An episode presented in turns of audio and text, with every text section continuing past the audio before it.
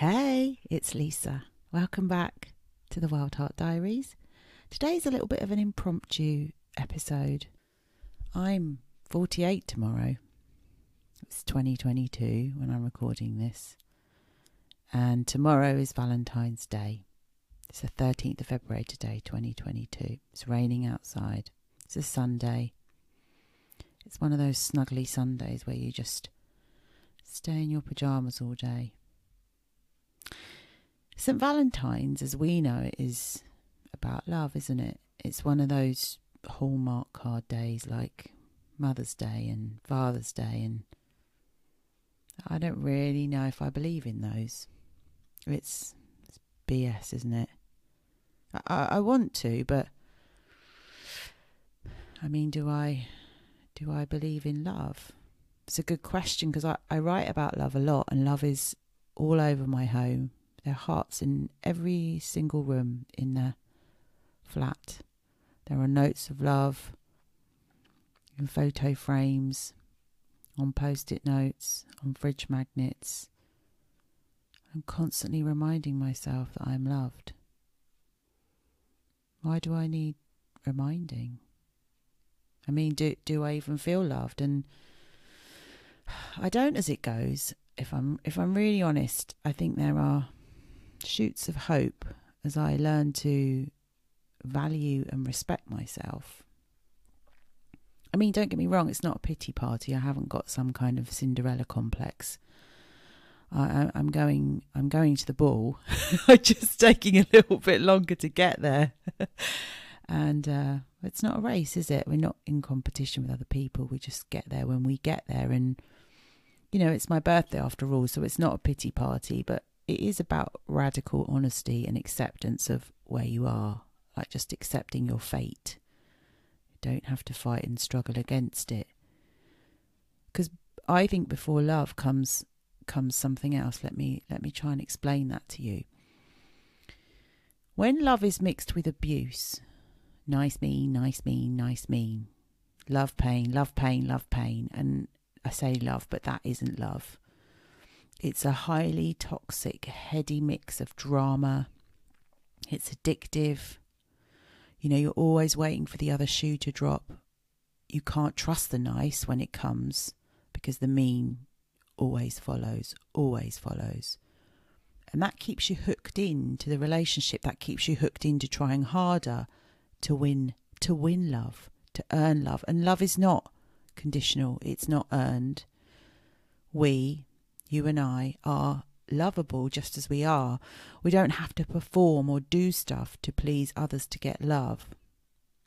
We don't have to worry if we're getting it right, if we're remembering to do all the things. So, so before love comes safety. And I had to learn to protect myself. We have to feel safe and protected to know we are worthy of that, to know that a parent or an adult can keep us safe from harm. And if we didn't have that, we learnt that people hurt us when they said they loved us, and that was okay. And we also learnt that we weren't worth protecting.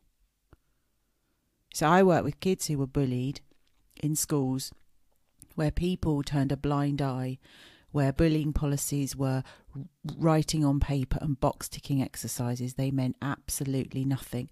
They didn't protect the children and they were there to make the school look good. And if you've ever been bullied or abused, you'll get what I'm saying when I say that trusting people is so hard. You want to, because you want love. We all want love. We're hardwired to love. But you can't or you won't, or it's too scary to let love in. Suppose you've got to trust yourself first, really. And and having a fierce protector, someone on your team, is everything. This morning I was watching um, the first Sex in the City movie. I love to watch it. It's it's really nostalgic for me. It takes me back to a time in my life where I was on the dating scene and I could really relate to the four of them. And the just like that the reboot has been has been out recently and I haven't seen it but I've watched the catch ups on YouTube and I've read some pretty damning critiques about it, and people are disappointed and they feel let down by it. They're, we're watching the characters transform now, and they're in their late 50s, and seemingly their lives are taking different turns. They're not the same people that they were. But I was watching the film this morning, and it was the scene where Big and Carrie are getting married. I don't know if you know the storyline, but they've had this on off, on off, really toxic, unhealthy uh, relationship, and they finally get married. And he can't go through with it. He thinks he can't go through with it, and he stands her up at the wedding. And she goes over to his car and she twats him over the head repeatedly with this big bouquet of wedding roses. And Charlotte, who is the sort of most the nice girl, the girl next door, the preppy one, the prudish one, I suppose you could say, out of all of them. Um, she grabs hold of Carrie and she puts a really protective arm in front of her, and then she points a finger at Big, and the the expression on her face is one of a protective, angry mama bear, and she says, "No, no, no," and and you know, and he just backs off and gets in the car, and they they take her home and they take care of her. And I just, I love that look on her face. I love that fierce, protective mama bear. You know, stay away from my babies. They're precious. They matter to me. And I love them. And then they know that they're worth loving. And it's a parent's job to protect you. I, I don't mean wrap you up in cotton wool. We're seeing a lot of that nowadays. But it is a parent's job to protect you. But what if the mama bear is a source of danger and love? At the same time. And then that's when the tangled fucked upness begins, and you love people as best you can, but you don't actually know how to love yourself because it's not modeled to you. And you don't get too close because of that nice, mean, nice, mean, nice, mean, that addictive cycle. It is as addictive as heroin to keep going back and trying and trying harder you don't get too close, you anticipate the worst. You know that the hurt will come. And eventually they will lie or leave or be cruel or criticize or hurt you in some way. So you sleep with one eye open in case the mama bear has a sore head. And her growl is fierce, and her claws will pierce your heart, and the terror of not knowing if you'll be okay stays with you, it doesn't leave. So the trust part has to start with you. It has to start with you. And I started small. I listened to my feelings. I did the mirror work. That was so hard. You know, you go to the mirror every morning, you say, Hello, it's good to see you. I'm so glad you're here. You welcome yourself into the world so that you can rest in love, so that you feel safe. That's what safety is, isn't it? So you can rest in love, someone who's warm and welcoming and pleased to see you. And I found ways to show myself I was worthy of love. I started to put myself first, and it was hard at first. And I started to treat myself like I treated others, like the babies I nannied, like the children that I coached and taught confidence to. The irony. The clients that I listened to repeatedly, for hours on end. I started to listen to myself. I ate when I was hungry, nourishing foods. I drank more water. I started to listen to my body. I went to the loo when I needed to. it's even little things like that where we don't pay attention. I stopped eating when I was full.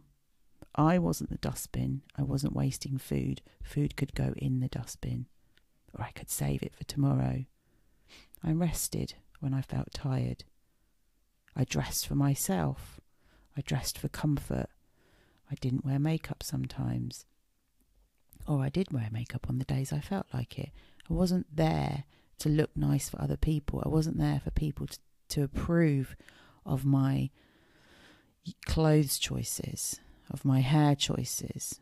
I was there for me. I put my phone on silent. I took social media breaks. I left unhealthy relationships. I didn't tolerate or make excuses for other people's bullshit. No more bullshit. Love does not lie. And I feel so strongly about that. I didn't I didn't look for or expect other people to take care of me. And so I feel quite proud of the fact that 48 years on I'm still learning to trust myself. I'm still here. I'm still doing it in spite of that. And if you are, you know, I'm proud of you too. Well done. It's not easy, is it? But people don't talk about the fact it's not easy. Oh, you're feeling sorry for yourself. You need to move on and get over it. You will when you're ready. Don't listen to them. I don't I don't feel 48. I don't feel like I've had I don't feel like I've had enough time. And I don't mean that in an ungrateful way. I do have this sense that I'm running out of time because it was almost like I started again at 30. So maybe tomorrow I'm turning 18 again.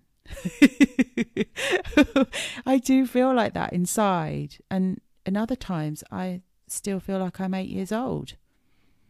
That little eight year old is, is so fierce.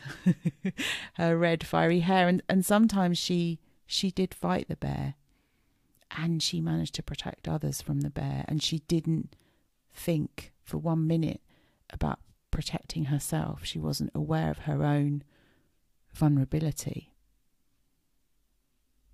She didn't know she was worthy of protecting. She didn't know she was worthy of love. But I, I see that now, and I'm so grateful for her. So, so grateful. What a puppet she was. All the ways that her that her feistiness was dismissed and they tried to contain it. She was too angry, she was too much. But I love her. I love her because she kept me safe. But um, she doesn't need to do that anymore, does she? You're worthy of love too, and if you if you can't let it in, I do understand, and there's no shame in that. Shame that shame doesn't actually belong to you. That belongs to